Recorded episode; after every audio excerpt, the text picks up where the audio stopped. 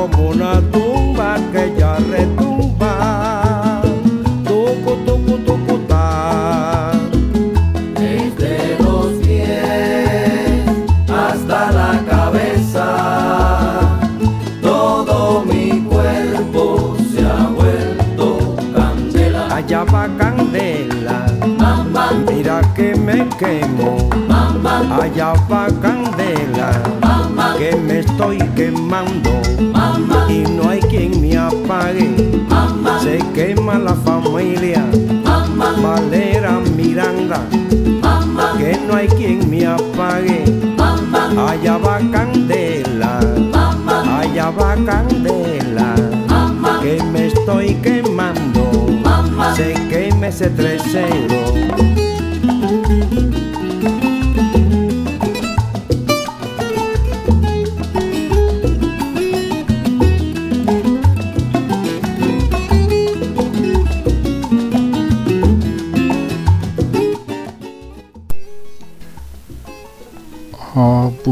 Burgonya félék családjába tartozó növény nemzetség őshazája Közép- és Dél-Amerika. Az Antillákon pillantották meg először 1492-ben Kolumbusz emberei az őslakok szájában füstölgő növényrudacskát, és a Haitin visszamaradt Pane Román atya ismertette meg először az európaiakkal a dohányzás szokását 1494-ben írott levelével. Ezt a szokást a növényel együtt a 16. század elején az új világot járt hajósok áttelepítették Európába is, és a dohány három támaszpontról kiindulva hódította meg az óhazát. A földközi tenger mellékéről Kelet-Európát az 1520-as években, Dél-Európát az 1560-as esztendőkben, Portugáliából, illetve Spanyolországból, hol növénytani nevét is megkapta Jean Nicóról, aki orvos lévén gyógyszernek tartva segítette elterjedését, és végül Nyugat-Európát Angliából az 1580-as években. A magyarság korábban tudott már a dohányról. A törökök ismertették meg velünk, nevét is vele adva 1530 körül.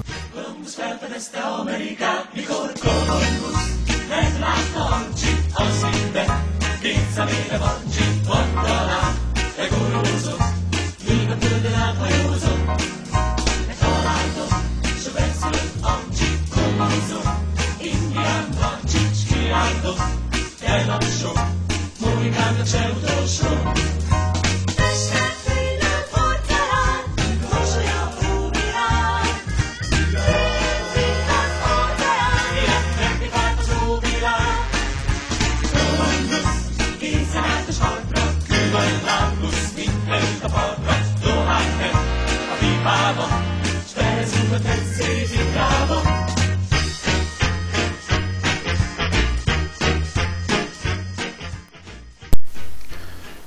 végvári harcok későbbi küzdelmes esztendeiben a királyi várakba küldött spanyol zsoldos katonák rákapatták a magyar vitézeket hazulról hozott szenvedélyükre.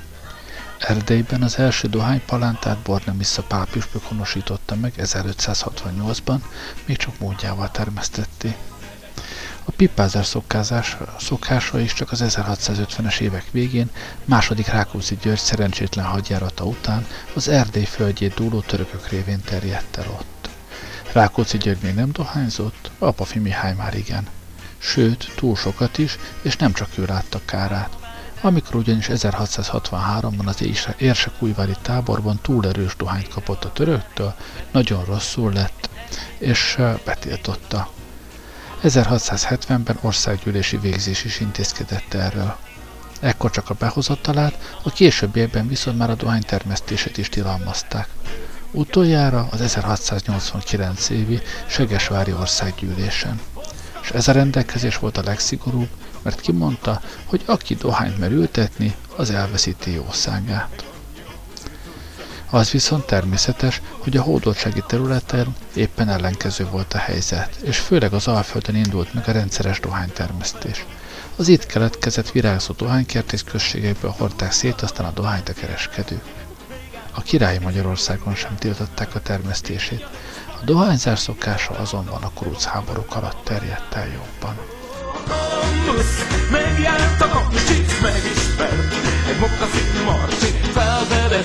Amerikát És hozzá Amerikát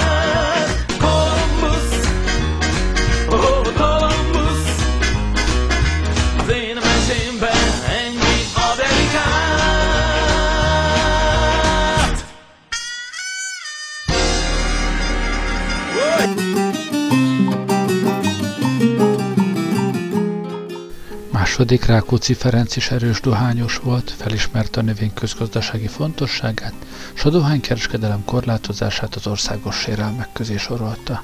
A Bécsi udvar ugyanis 1702-ben királyi végzéssel Magyarországra is ki akarta terjeszteni az Ausztriában már bevezetett dohánymonopóliumot. A kurucfelkelés meghiúsította ezt a kísérletet.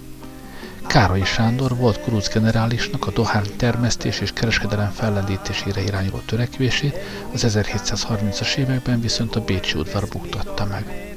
És hiába nem terjedt ki Magyarországra a monopólium, mégis az osztrák dohánykereskedelem bérlői rendelkeztek dohánytermésünkkel, mert a nagybani vásárlásnál nem lévén konkurenciájuk, ők szabták meg az árakat, és ettől függött a termelő sorsa. A hazai dohánytermesztés tehát nehezen boldogulhatott. Szeged környékéről terjedt el a 18. század elején, főleg Bács, Torontán vagy Tolna Baranya megyék területén, még a hódoltsági időkben kialakult dohánykertészség, mint önálló foglalkozás. A dohánytermesztés ugyanis sok gonddal és szöszmötölő munkával járt. 19-szer annyi kézi munkát igényelt, mint a gabona, és 9-szer annyit, mint a kukorica. Vagyis kertész munka volt akkoriban dohánytermesztés tehát csak úgy kecsegtetett eredménnyel, ha a növényel együtt a kertészét is telepítik. Így keletkeztek a nagy birtokokon a dohánykertész községek. A földes úr rendszerint 20 évre bérbe adta a földet a telepeseknek de némelyik fogadott, általában csak egy évre szerződő feles kertészekkel is dolgoztatott, és miután a kertészektől mások is megtanulták a termesztés tudományát, kis birtokosok is belevágtak, és úrbéresek is béreltek egyszerre földet a nagy birtokosoktól.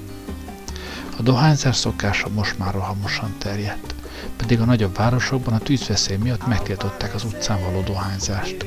Később pedig a pipásokra, persze csak a közrendűekre évi adót vetettek ki mégis pipáztak. Pude sentir la atracción de tus pupilas sin atreverme a decirte lo que siento. Pude sentir la atracción de tus pupilas sin atreverme a decirte lo que siento estrella por siempre imaginada, la que colma de amor todos mis sueños.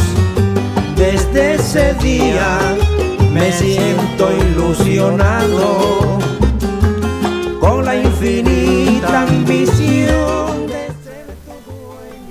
A dohány egyre kapósabbá válván ez kihatott a termesztésre.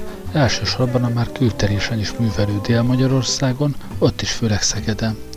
A 19. század elején honosodott meg nálunk is az új füstölnivaló, a dohányrudacska. Ez, mint Széchenyi fogalmazta, sokkal tisztább és esztétikusabb a mocsokkal és köpködéssel járó pipánál. Vörös Marti adta névvel, Szivarnak nevezték el. 48-as szabadságharcunk bukása után sok egyébbel együtt dohánytermesztésünk szabadsága is elveszett. 1850-ben császári nyílt parancsal nálunk is bevezették az Ausztriában már érvényes kincstári dohányegyedáruságot.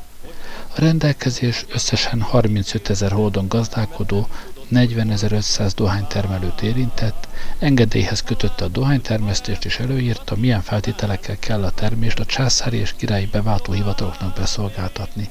Csak a saját használatra való termesztést engedte meg néhány négyszögölön. a monopólium életbe léptetésével mintegy 60 dohányfeldolgozót államosította, és a köztük levő öt gyárat üzembe is helyezte a kincstár. Egy árakban 1851-ben 4000 munkás 100 mázsa burnótot, 800 mázsa pipadohányt és 59 ezer darab szivart készített. Cigarettát, akkori nevén szivarkát, csak 1865-ben kezdtek nálunk gyártani.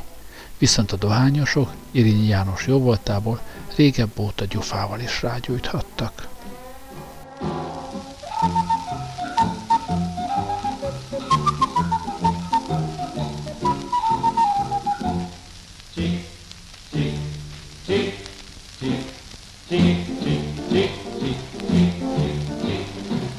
Aki már kézen veszi, s van ki a sodrást előnybe helyezi, közben a jelszó mindig egy, sok csika sokra megy.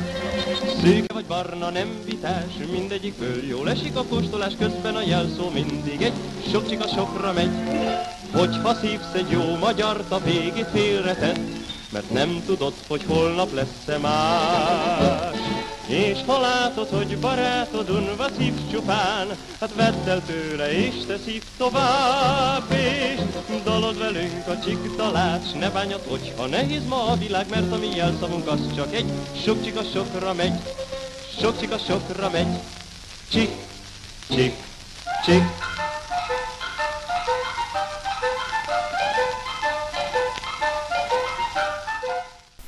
A kiegyezés után új törvény szabályozta a dohányjövedékek dolgát. Első paragrafus. A pénzügyminiszter felhatalmaztatik, hogy a dohányjövedék iránt jelenleg fennálló szabályokat az 1869. évi december 31-ig érvényben tarthassa. A következő szakaszokban foglalt módosításokkal. Második paragrafus. Azon dohánytermelők, kik a kincstár számára vagy kivitelre termelnek dohányt, a felügyelettel járó költségek megtérítéséül engedélyi illeték fejében a dohánytermelésre bejelentett minden katasztrális hold után egy forintot, minden félhold után 50 krajcert kötelesek fizetni. Félholdnál kisebb részletek félholdnak számítandók. Dohánytermelés saját használatra csak a belsőséghez tartozó házi kertekben, egy darabban levő földréten engedtetik meg, mely szabályos nézszög alakban, azaz a kép hasítandó ki, hogy hossza a hosszával, szélessége a szélességével egyenlő és párhuzamos legyen. Ezen terület mérete és alakja az engedélyért való bejelentésben kijelölendő, és a jövedéki felügyelet tekintetéből az engedélybe beírat, beiktatandó. Dohánytermelési engedélyre csak azok tarthatnak igényt, akik a polgári törvény rendelkezése szerint terhes szerződést köthetne, és akik az 1867 évi március 10-e óta elkövetett dugárusság miatt illetékesen el nem ítéltette, vagy más jövedéki kihágás folytán a dohánytermesztéstől el nem tiltatta.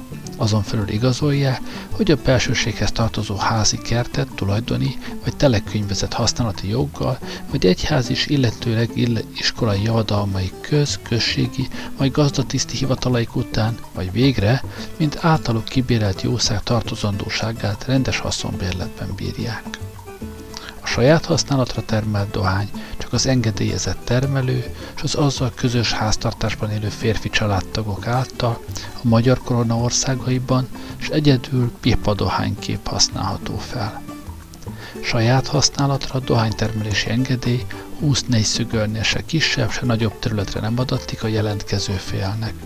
Ezen felül azonban szabadságában álland a jelentkező félne az 5. paragrafus által jogosított és 16. esztendejét meghaladott minden egy férfi családtag számára 10 négyszögölnyi további területet igénybe venni, az összes terület azonban 70 négyszögölet túl nem haladhat azon családtagok nevei, kiknek számára a szabályszerűen engedélyezhető 10 négyszögöl igénybe véteti, a bejelentésben kiteendő, és az engedélybe felveendők. Aki saját használatra dohánytermelési engedélyt nyer, köteles az egy forintra szabott felügyelet illetéken fölül fogyasztási illetéket is fizetni, mely minden engedélyezett nézőkör után 20 krajcárban állapítatik meg. És így tovább, és így tovább. Soy chismoso, Ten cuidado, no te confundas con el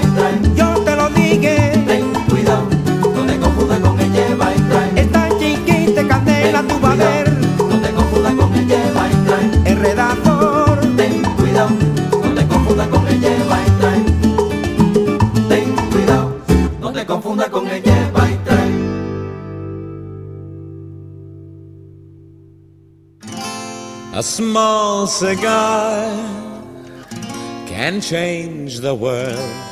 I know I've done it frequently at parties where I've won all the guests' attention with my generosity and suave gentlemanly bearing. A little flattened case is all you need. Breast pocket conversation opener and one of those ciggy lighters that look rather good. You can throw away when empty. Must be declared a great success. My small cigars all vanish within minutes.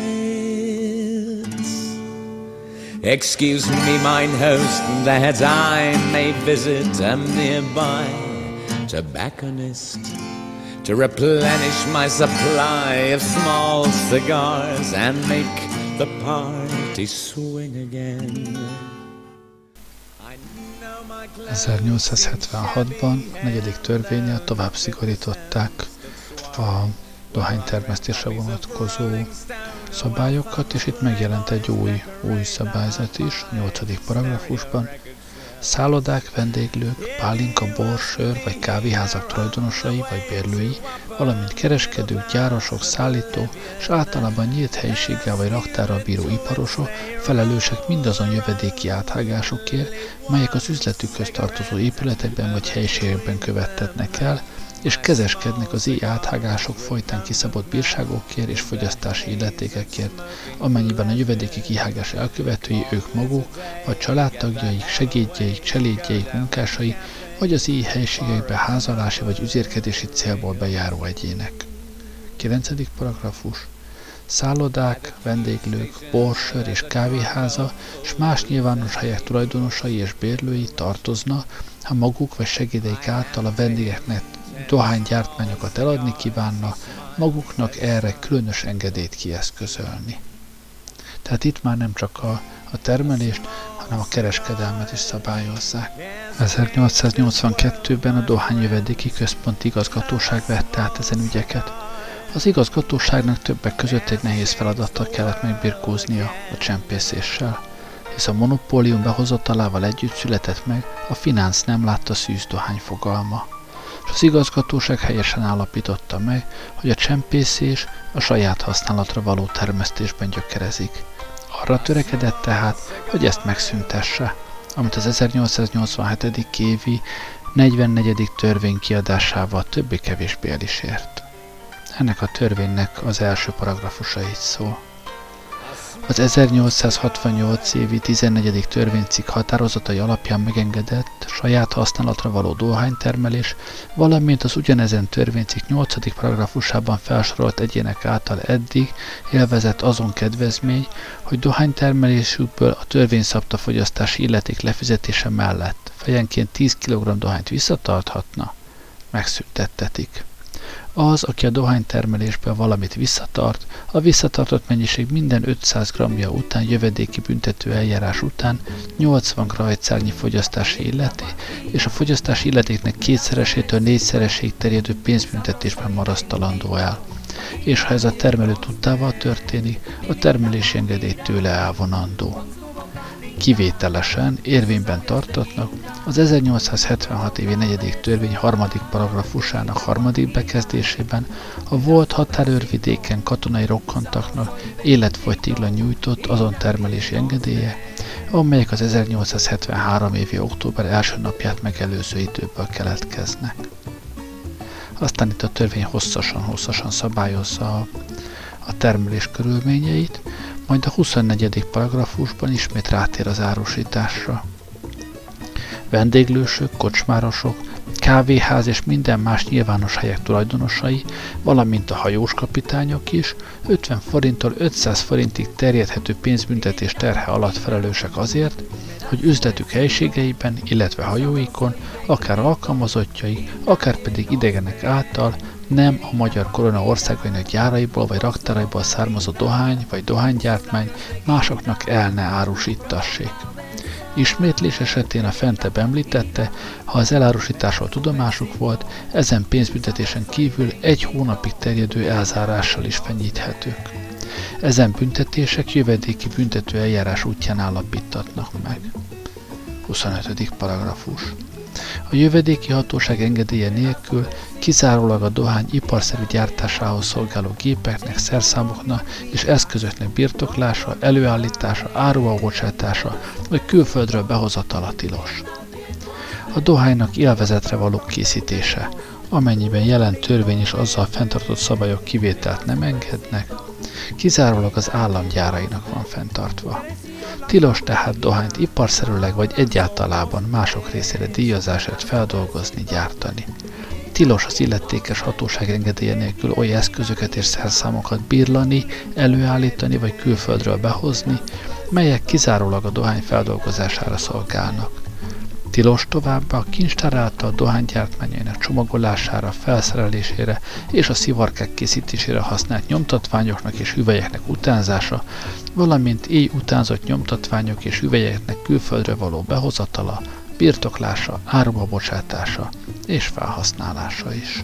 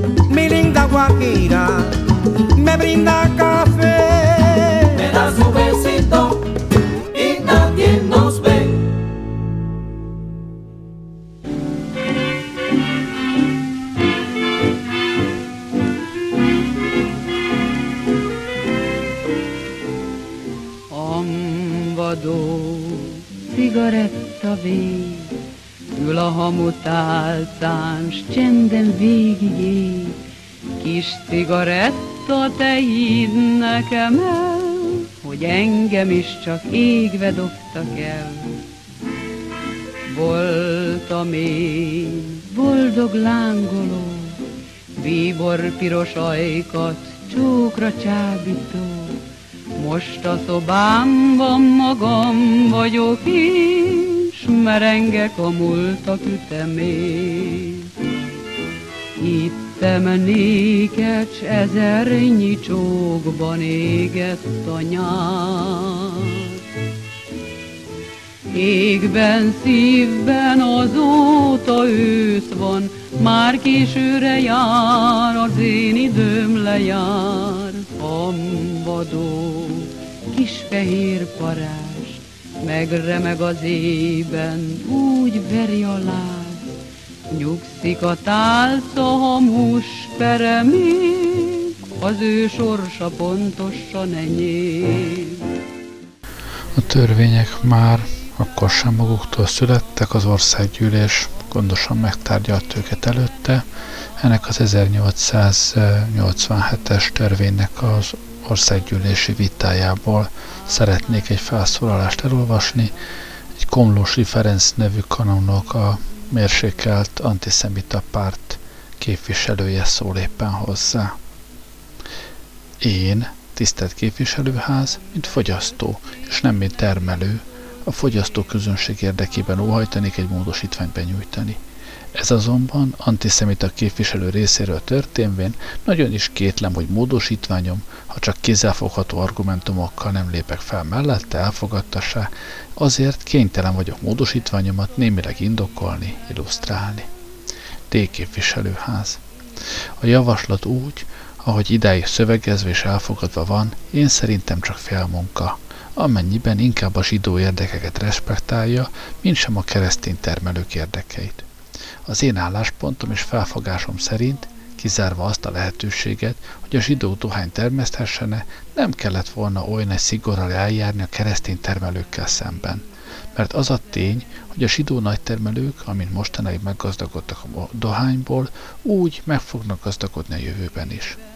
Ami pedig a csempészet ellen életbe léptetett óvrendszabályokat illeti, a csempészetnek elejét lehetett volna venni egyetlen egy szóval, ha tudnélik kimondjuk azt, hogy zsidó finánc ne ellenőrizze a csempészetet. Én a fogyasztók érdekében fogok módosítványt benyújtani, de azért van szavam a tisztelt kormányhoz is abban a tekintetben, hogy nyilatkoznék már egyszer, ugyan micsoda különös érdek köti, hogy a keresztény őslakók, őstermelők érdekeit nem igen szereti respektálni, a zsidó érdekeit pedig mindenkoron. Holott én tudom, hogy a kormánynak ez a filoszemite eljárása épp a kormány hátrányára van. Úgy tudom, hogy a zsidó dédelgetés következtében a mai kormány már nem kap Rothschildéktól kölcsön, holott az oly kormányok, amelyek antiszemita álláspontot foglaltak el, igenis kapnak. Sőt, Hirschbáró előáll néhány millió összeggel, és nagylelkűen felajánlja azoknak az államoknak, melyek az antiszemita kérdést magukévá tették, és a zsidókat megrendszabályozni óhajtják. Persze nagy dolog ilyen alapban felfogni a kérdést Magyarországon, mert a szabadság, egyenlőség és testvériség ellenében velünk, vétünk, míg len másút, például a kis Romániában, ezen felfogás dominál, és azt látjuk, hogy ott a trafikot is elvették a zsidóktól, és ezen állam nem küzd olyan deficitekkel, milyennekkel a mi kormányom küzdeni szokott. No hát, tisztelt képviselőház, én arra törekszem, hogy a nép, mert az a, talaj, az a tulajdonképpen egy nagy fogyasztó, jó dohányhoz és jó szivarhoz juthasson. És ezt igen egyszerűen módon el lehet érni, belátom ugyanis, hogy történtek üdvös intézkedések a jelen törvényjavaslatban ez iránt, de mit használ mindez, ha a kis forgalomban nincs meg a kellő ellenőrzés, ha a dohány hamisítása a trafikokban meg van könnyítve. Tudjuk ugyanis, tisztelt ház, hogy a trafikot a zsidók monopolizálják. Alig van elvéve, elvétve egy-két keresztény trafik. Tehát a trafikokban történik a hamisítás, hogy miképpen elő fogom adni. Mert ha az államtitkár arra hivatkozik, hogy a jó szivarokat szí, azt hiszem, az nem irányadó, mert ő budapesti szivarokat, úgynevezett protekciós szivarokat szí. A protekciós szivarok alatt értem a válogatott szivarokat. A budapesti trafikokban minden úri ember, annál inkább az államtitkár úr válogatott szivarokat kap, én is kapok itt-ott, de csak is keresztény trafikban, de egyáltalán nem értem, hogy mi alapon árulnak a budapesti trafikokban válogatott szivarokat, és itt az úriember szívja a javát, a vidéki ember az alját.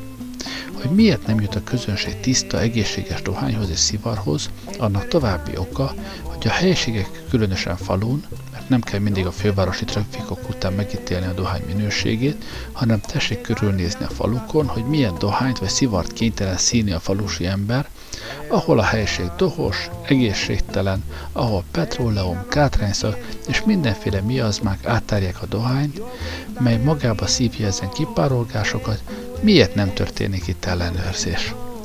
További oka, hogy rossz dohány kénytelen szívni a falusi ember, az, hogy a zsidó meghamisítja a dohányt.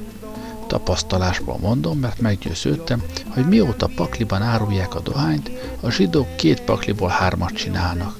Saját szolgál mutatott nékem egy paklit, amelyben kevés volt a dohány, de annál több a faanyag. Azért nem értem, hogy miért nem fordítanak gondot arra, hogy a fogyasztó közönség védve legyen ezen visszaélések ellen. Én igazi antiszemita szempontból fogtam fel a kérdést, és ez nem kedves dolog a kormánykörökben, és kevés kilátást nyújt arra, hogy módosítványom elfogadtassák. Pedig az jogos, méltányos és az állam érdekét felöleli, mert a fogyasztást elősegíteni, és ettől függ az állam jövedelme. De ennek dacára módosítványomat beterjesztem, és egy körülményre hívom fel a kormány figyelmét tudnélik arra, hogy egyáltalában hajlandó-e egyszer arra is figyelemmel lenni, hogy ne csak a zsidó prosperáljon minden tekintetben, és mindenből ő húzza a hasznot.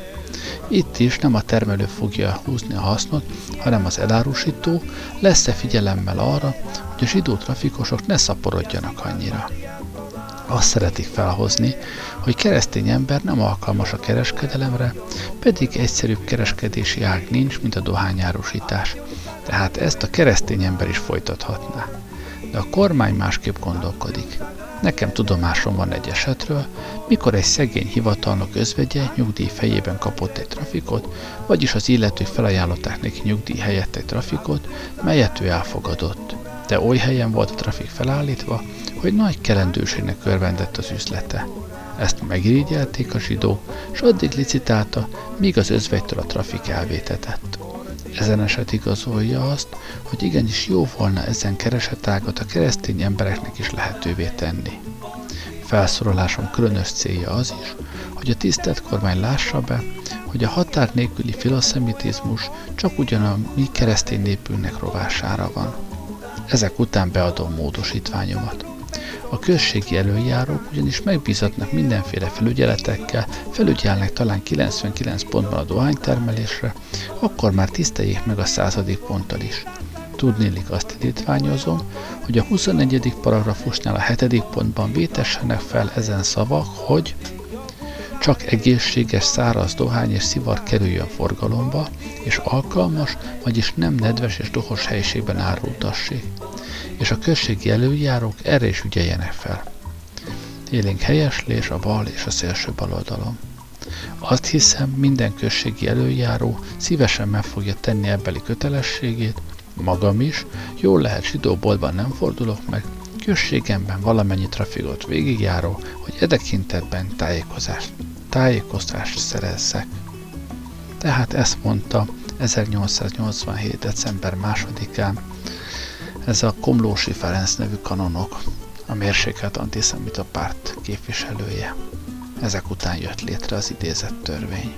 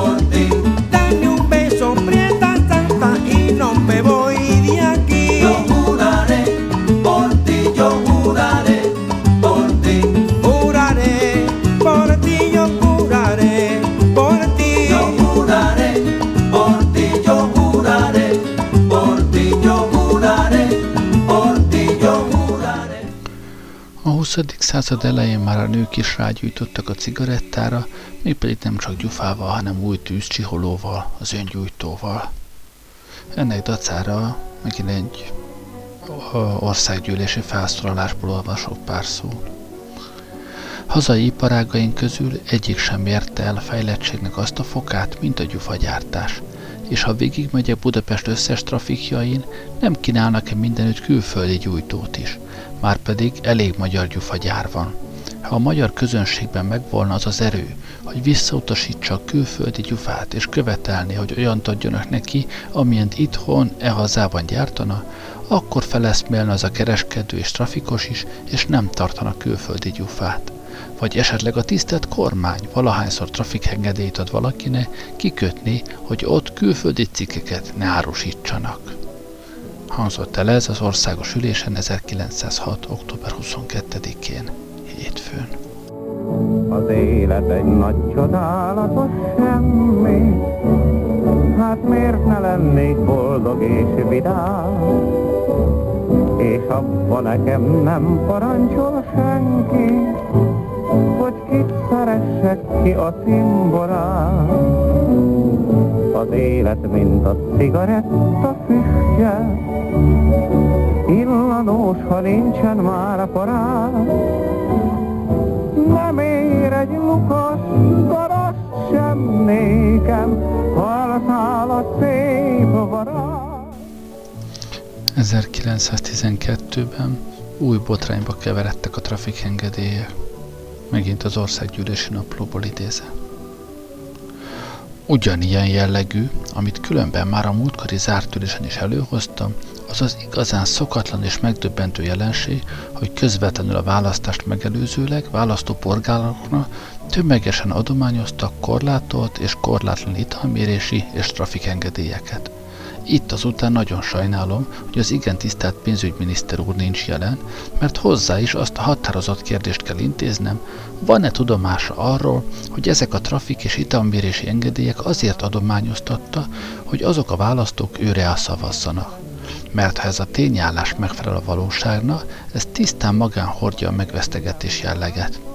És én azt hiszem, az igen, tisztelt pénzügyminiszter úrnak saját reputációja érdekében kötelessége bebizonyítani, és az egész ország és világ előtt tisztán helyreállítani azt a ténykörülményt, hogy itt az ő nevével szintén visszaélés történt, és miután visszaélés történt, és ezek az engedélyek visszaélés útján jutottak az illetők birtokába, akkor igenis tessék ezeket az engedélyeket visszavonni.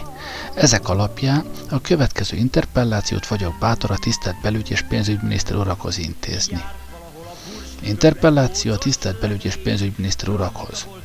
Van-e tudomása arról a tisztelt belügyminiszter úrnak, hogy folyóév május 24-én lezajló zentai képviselőválasztó képviselőválasztást megelőzőleg az ottani Nemzeti Munkapárt vezetősége Helyszler Györgyöványi Ferenc választási elnöknek veje részére gyógyszertári jog adományozását ígérte azért, hogy a választási eljárás pártoskodó és erőszakos vezetésével a függetlenség és a 48-as párt jelöltjét megbuktatni és a pénzügyminiszter megválasztását kierőszakolni parkodjék. Van-e tudomása a tisztelt pénzügyminiszter úrnak arról, hogy a választást megelőzőleg a pénzügyi hatóságok szentai választóknak tömeges, korlátlan és korlátolt italmérési és trafikengedélyeket osztogattak azért, hogy a pénzügyminiszter úrra szavazzanak? Ha van tudomásuk, szándékoznak-e intézkedni, hogy ezek a vesztegetés jellegével bíró cselekmények megtoroltassanak, és a bűnös célzatból kiadott engedélyek visszavonassanak. Teltek a napok, elfutamodott tíz röpke nyár, és ez a fiú már a hetedik osztályba jár. Tanulás, szaladás, rohanás, de mivel nem akadt soha más, maradt a foglalkozás. Egyszer egy fura éjszaka, jaj, mit álmodtam én, vizsga volt és a bölcs tanári kar bámult felém. A szívem dobogott hevesen, no szavalja beszél sebesen, mi a relativitás? És én csúnyán megbuktam, és semmit sem tudtam, mert nem jutott eszembe más. Cigarett, cigarett, hiszen füstölve olcsóbb az élet. Cigarett, cigarett, aki rágyújt, az nem kér ebédet.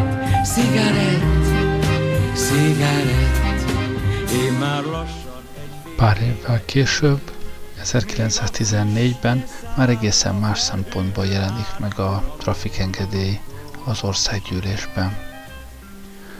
Ha azután olyan nagy a sajtószabadság szeretete, hol nyújt ez a javaslat remediumot az olyan brutális kormányzati visszaélés ellen, mint amelyik egy nagyon elterjedt politikai napilappal történt és történik folytonosan, amely napilap irányában nekem semmi közöm nincs, amely napilap iránya közt és én köztem egy egész világűr fekszik, tudni illi, hogy megjelennek pénzügyi közegek a trafikokban, és egyszerűen deklarálják a tulajdonosoknak, hogy abban a pillanatban elveszítik trafikengedélyüket, ha a népszavát tovább árusítani merészelik.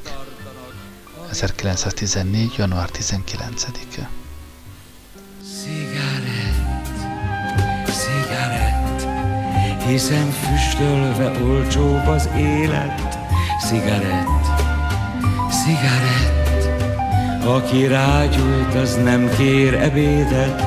Cigarett, cigarett, én már lassan egy fél éve égek, míg a füstje száll a felhőkön át, jön a boldogság. Cigarett,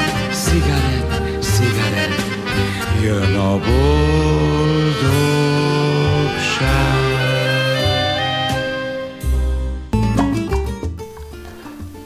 Az első világháború végeztével a trafikjogok, a dohányárusítási monopóliumok kiváló lehetőségnek, kiváló eszköznek tűnte. A hadirokkantak, leszerelt katonák, akár főtisztek bizonyos fajta kárpótlására. Ezzel kapcsolatban született a következő felszólalás. Megdöbbenéssel látjuk azonban, hogy a kormány nem tartja tiszteletben a magántulajdon szentségét. Lehetetlenség az, hogy egyszerű miniszteri rendelettel egy üzletet, bármilyen vállalatot elkommunizáljanak.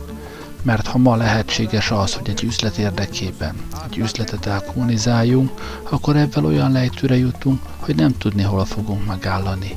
Nem csak a mozit veszik el, de elveszik a trafikjogot is. A kormány talán nem is tudja, milyen jogsérelmet követ akkor, amikor egy trafikot elvesz.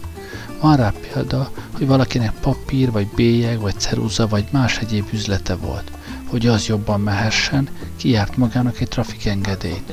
Most aztán az állam elveszi a trafikjogát, és elveszi egyben ezt a másik üzletet is. Elveszi az üzlethelyiséget, a lakását, amihez a trafiknak semmi köze nincs. Nagyon kérem tehát az igen tisztelt kormány, hogy amikor maga a kormány és a polgári jogok tiszteletben tartására hivatkozik, és elismeri a magántulajdon szentségét, akkor orvosolja ezeket a sérelmeket.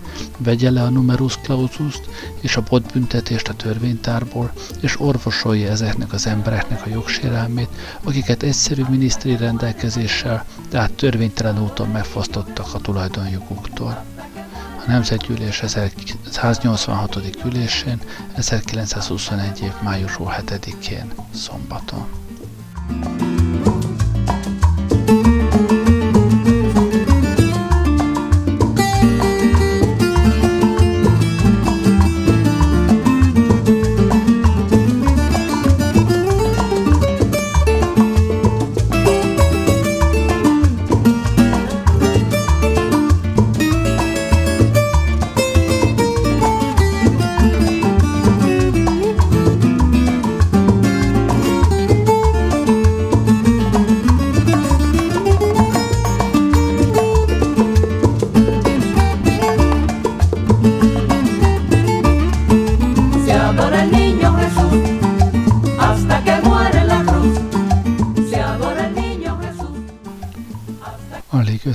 Később már más szelek fújnak, így szól a felszászól az országgyűlésben.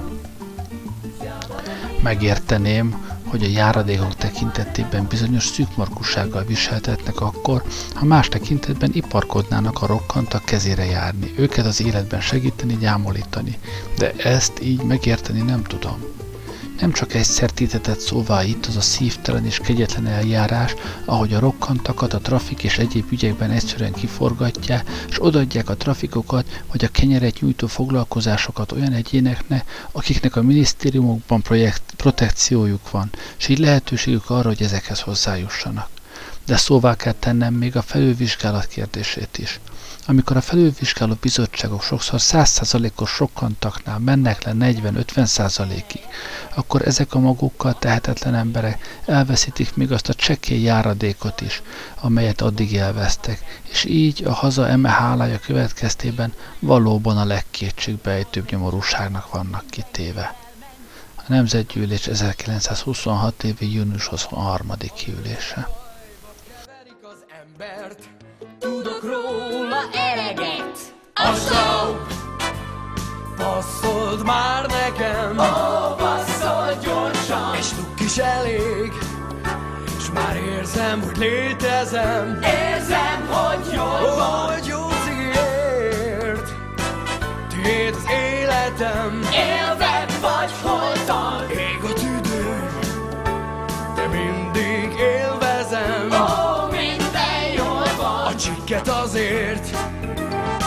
Na, add nekem Egy trafik volt az első nagyobb buktánk Bár csak lenne az enyém 1927-re egy kicsit megint változik a kép. Mert kérdem voltak éppen, kinek az érdekeit védem én? A magyar középosztály érdekeit. Kállai volt pénzügyminiszter, az önök képviselője mondta, hogy ez a magyar középosztály kérdése. Hát miben merül ki a magyar középosztály kérdése? Abban, hogy mindig beszélnek róla? Abban merül ki, hogy a zsidóktól elszedik a trafik és az italmérési engedélyt és a mozikat. Ez a középosztály védelme? Bocsánatot kérek, amikor azt, mondan, azt akarom mondani, hogy a magyar középosztályt kutyába sem veszi, noha senki sem tarthatja Anna, és amikor én magam is magyar ember vagyok, és csak nem tarthatom magamat kutyána, úgy érzem, nem vétettem a házszabályok ellen. 1927. december 15-én.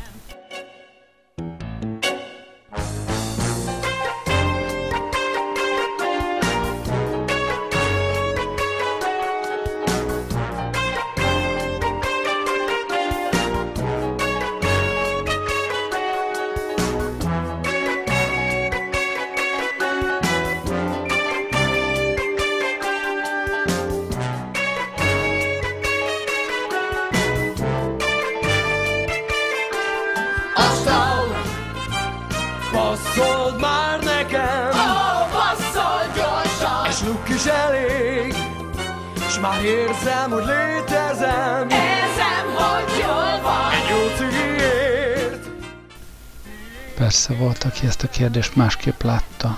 Egy újabb felszólalás 1929-ből. Az azonban tény és bizonyos, hogy itt lettek olyan mozi és trafikengedélyek kiadva, amelyek nem azoknak jutottak, akik erre rászorulta, nem hadiárváknak, özvegyeknek és rokkantaknak, hanem kiválasztott személyeknek. Szégyen az, hogy itt ma is vannak trafikok olyan kézben, melyeknek a tulajdonosai kint külföldön költik el a trafik jövedelmét, amellett nagy nyugdíjat élveznek. Azt kérdezem, van ennek az országnak annyi pénze, hogy ilyeneknek is tudjon ajándékot adni?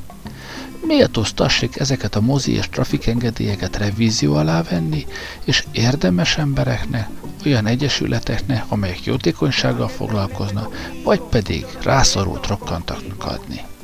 1929. május 15-én szerdán. ¿Pa qué te metes conmigo si yo no me meto contigo? Déjame vivir la vida, déjame vivirla tranquilo. Te debes de recordar lo que me hiciste sufrir. Déjame gozar, déjame vivir, déjame gozar, déjame vivir.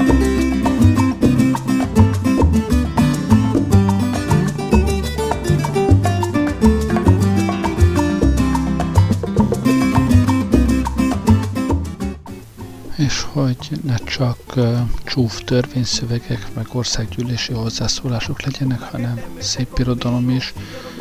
Egy uh, rövid részletet szeretnék egy uh, szép Perne novellából. Magas rangú katonatiszt felesége, méltóságos asszony, szép asszony, elegánsan öltözködő. Kalapjait Rót Margit üzletéből szerezte be, az a Váci utcai bolt volt a legelőkelőbb kalapszalon Pesten. Egy szép napon, 39-ben benyit Rót Margithoz. Ő mesélte el aztán nekem később ezt a látogatást. Benyit hozzá, próbál egy pár kalapot csupa szokásból, aztán leül, rágyújt, és oda kéri Rót Margitot ahhoz a csipkés, virágvázás asztalkához. Üljön le kicsikét, édes Margitkám, szeretnék valamit megbeszélni magával. Bizonyára nem hallottam még, mert ez még nem nyilvános, hogy a zsidóktól elveszik az üzleteket. Igen, Margitkám, és elhihető, hogy fáj a szívem, mikor ilyen újságot kell magával közölnem. Mikor? Hát édes szívem, ez egy-két hónap kérdése, csak most kezdik előkészíteni a belügyben az illető törvényjavaslatot.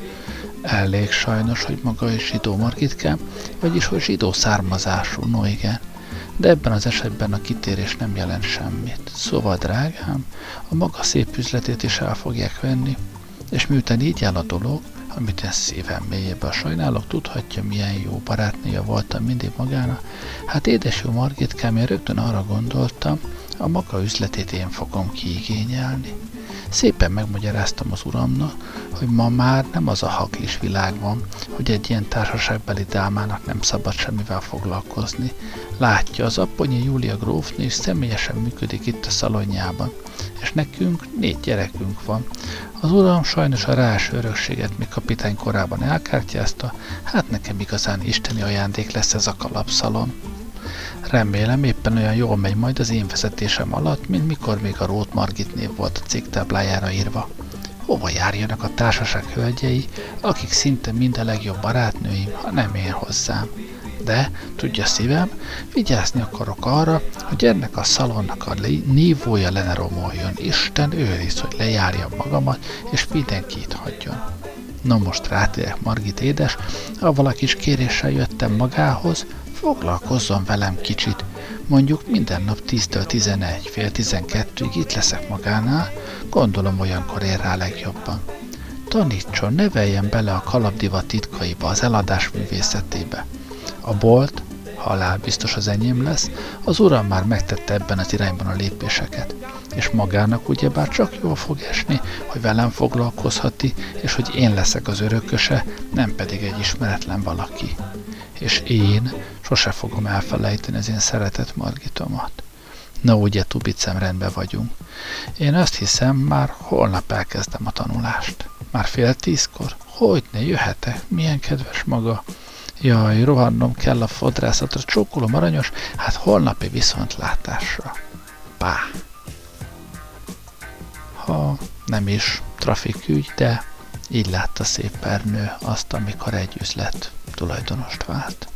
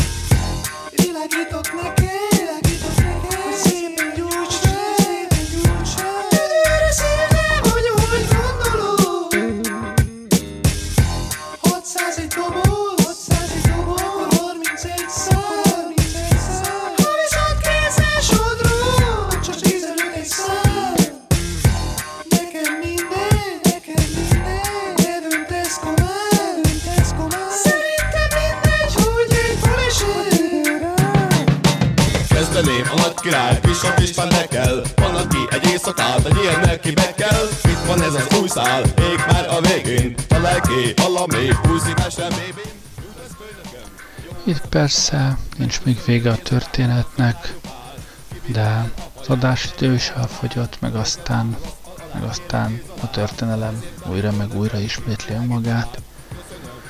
A háború alatt már elkezdték uh, újra hadirokkantaknak, háborús áldozatok özvegyeinek és árváinak kiadni a trafikjogokat. Aztán a háború után ellenoldali rokkantaknak, munkaszolgálatosoknak adtak ki trafikengedélyeket, akkor ezt az IBUS szervezésében intézték. Aztán persze később 60-as években államosították lényegében az összes, összes trafikot lett állami dohányipari, nem tudom micsoda. Úgyhogy aztán a rendszerváltásig lényegében állami szektor volt a, a dohány, volt hálózat. A rendszerváltás után újra magánosítódott, privát cégek alakultak a dohányforgalmazásra, és ez a helyzet mind máig. Ennyi fért a mai adásba. Köszönöm, hogy velem voltatok ma este. Jó éjszakát kívánok, Gerlei Rádiózott. Nem szívom ki senkinek a bérét Szaki, Wilinski és dohányzott Churchill, dohányzott Ne hagyjuk az orvosokat munkanélkül halott Hagyd békén a tüdőmet, hagyjál már Nagymester, hammas pillanatol a bor Filozófiát olvasd el, ideges vagy gyógycsájra Takérnék egy gyógycsájra, gondolkod egy gyógycsájra Beszélget egy gyógycsájra, de vigyázz barátom Nem játék a gyufa, aki marad ha oda Az átúzott